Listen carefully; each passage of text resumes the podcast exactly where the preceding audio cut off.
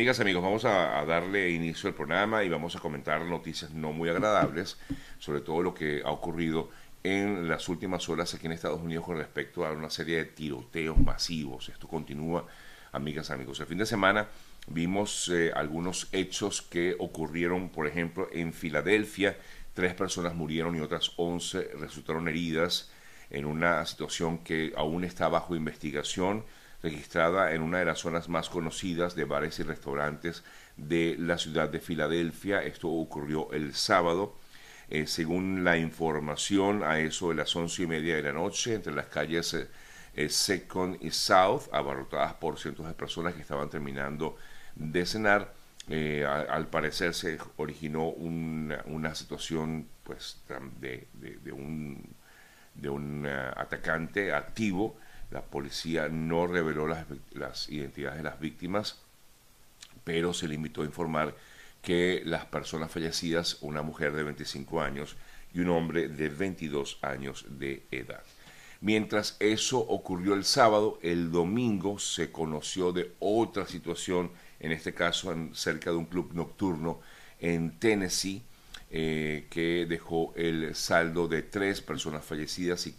14 personas heridas de bala, eh, que al parecer esto tendría que ver con otra situación muy diferente, pero eh, tres vehículos que estaban en la zona, al parecer dispararon contra las personas que allí estaban, desde esos vehículos, eh, y trataron inclusive de huir de la escena. Dos de las personas murieron mm, por heridas de bala y otra pues, murió luego de hacer luego de ser atropellada por un vehículo. Eso ocurrió el domingo, es decir, ayer. Mientras tanto, también hay otra situación que también se registró este fin de semana. Este, esto ocurrió específicamente en, ya les voy a comentar, esto fue en una ceremonia de graduación registrada en Indiana. Aquí, en este caso particular, se habla de dos personas heridas de bala esto se registró también en el día de ayer a las afueras de un estadio, luego de una ceremonia de graduación de la escuela secundaria en Gary, en Indiana. Bueno, por lo que vemos es una situación que continúa allí presente. Mientras tanto, el eh, mandatario estadounidense hablaba una vez más acerca de elevar eh, la edad eh, suficiente para las personas, para que las personas puedan tener en su poder armas de asalto. Y ayer, o este fin de semana, mejor dicho, el Congreso de Ohio aprobó autorizar que profesores puedan llevar armas de fuego eh, luego de un periodo de formación de 24 horas. El texto de la ley de la Cámara 99 aprobada por el Congreso de Ohio, que está controlado por el Partido Republicano, es opcional, por lo que será cada centro educativo si decide acogerse a esta. cuatro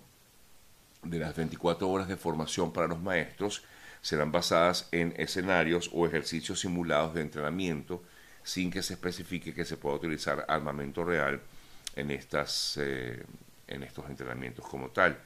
Pero la ley incluye además una revisión de la formación de un máximo de ocho horas y creación del Centro de Seguridad Escolar y de Crisis de Ohio. Este es un tema, amigas y amigos, que hay que seguir discutiendo, hay que seguir hablando de él, hay que seguir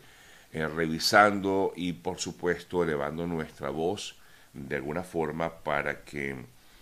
o cesen o, haya medidas un poco más drásticas con respecto al uso de, de, armas de fuego en este país. Sé que esta es una situación que tiene muchísimo tiempo discutiéndose en esta nación y que además tiene ese factor o ese toque eh, político, eh, pero hay algo que debemos hacer eh, entre todos para evitar que estas situaciones continúen registrándose,